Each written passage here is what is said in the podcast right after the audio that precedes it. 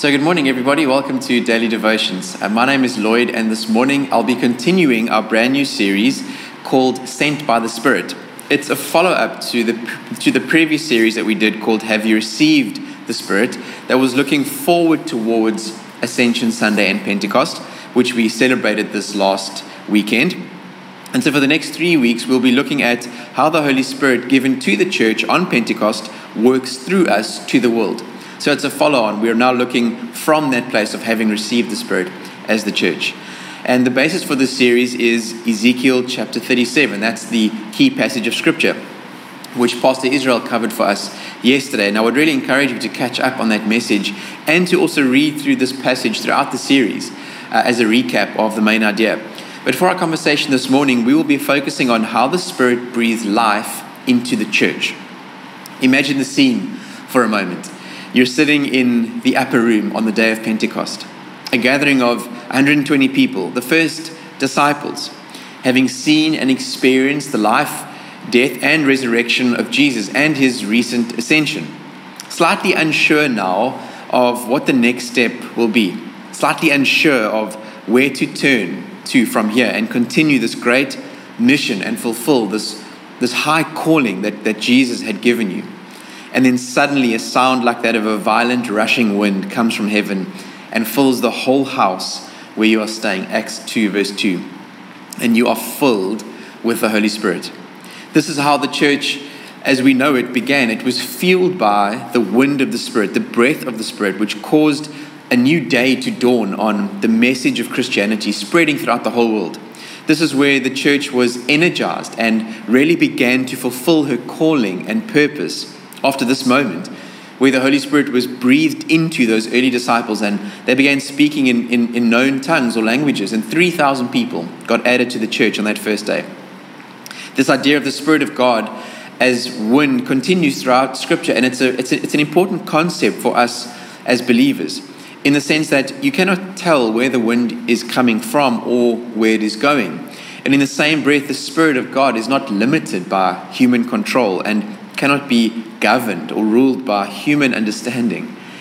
If we think about this in the context of carrying out our mission as the church, it speaks to having a trust that the purpose for which God has called you to live out will be fulfilled not as you rely on your own on, on your own understanding, on your own experience or on your past, but that you rely on the one who empowers you and moves as freely as the wind that we feel on a daily basis that, that concept of trust is a big one, isn't it?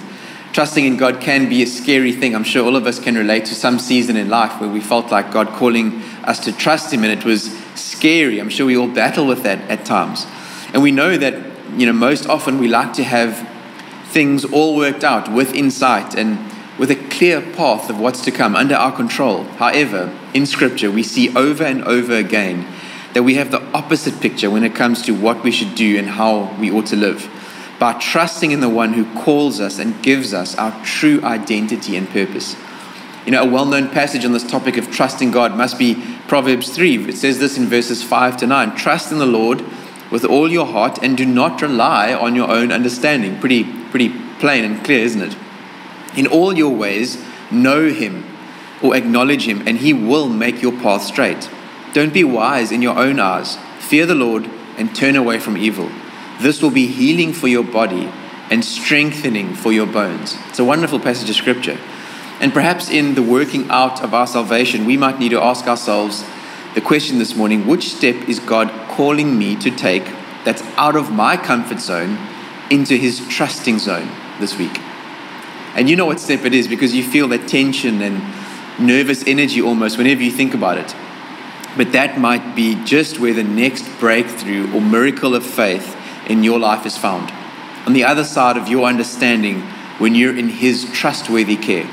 You know, we shared this at, at church at, at Father's House JB recently, in fact, as part of this Eden series. When we are moving forward in our faith, reaching forward to what is ahead, we need to move past the mindset of control into the mindset of trust. Because it is in the trusting that we experience the growing. It's in the trusting that we experience the provision, the guarding. We can proclaim the principles, but it's in the practicing that we grow. And the thing about wind is coming back to this concept, you can try to take shelter from it. As we know in PE, the wind blows often and rather firmly here, so we can try to take shelter from it. We can hide away. We can cover up and try and limit its effect. But then you're left with a rather stale atmosphere, aren't you? Closing the windows in a long car ride leaves you with that feeling of needing fresh air to breathe again, to think clearly again. And the same principle applies to our walking with the Spirit of God. You know, Scripture says that we can quench the Spirit in 1 Thessalonians 5:19. This happens by resisting him, neglecting him, living in a way contrary to his calling, trying to take shelter from the thing that God is calling us to do. And the result is that our spiritual journeys are left feeling stale, stagnant, and without kingdom impact and growth.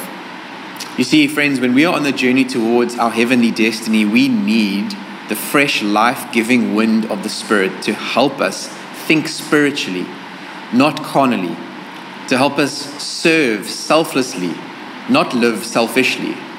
We need the wind of the Spirit to breathe out our sense of self preservation and control and breathe in Christ likeness and trust.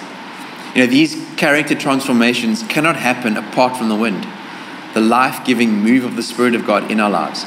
And so we see that just as the wind is necessary for life to exist on earth, the Spirit is necessary for the church to fulfill its mission and mandate to the earth, which means that each of us need to expose ourselves to the leading of the Holy Spirit and allow His breath to work in us as we trust in Him.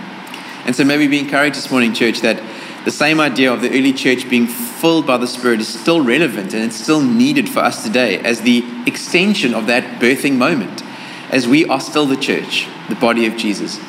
And we need His leadership to draw us out of our control into a radical trust in a God of radical love who wants to work in and through His people for His purpose. So let's take a moment and commit this day uh, and this week to God in a word of prayer.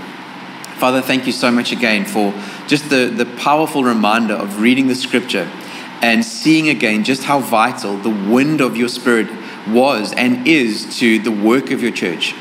So this morning we make ourselves available and we ask, would you breathe on us afresh this morning, Father?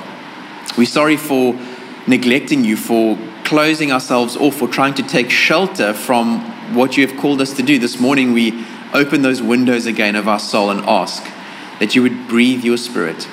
Come like a mighty rushing wind, Holy Spirit, and, and breathe in us, blow us into a space of trusting you, God. For that's where growth happens, that's where the miracles are. They're not found in our comfort zone, they're found in the zone of trusting you. And so, Holy Spirit, we rest in your strength. As we read in the, that verse in Proverbs, Father, we, we are relying not on our own understanding, but, but on you. We are trusting in you. And so, thank you for a miracle week this week. Thank you that that is entirely possible because you are still alive, Jesus. You are still at work. You are still moving in and through your church to fulfill and accomplish your heavenly purpose. So, would you do that, we pray, as we submit ourselves to you and thank you for this privilege. In Jesus' name, amen. Thank you so much, everybody, for joining us uh, this morning for daily devotions. Enjoy the rest of your Tuesday, and we'll see you again tomorrow morning. God bless.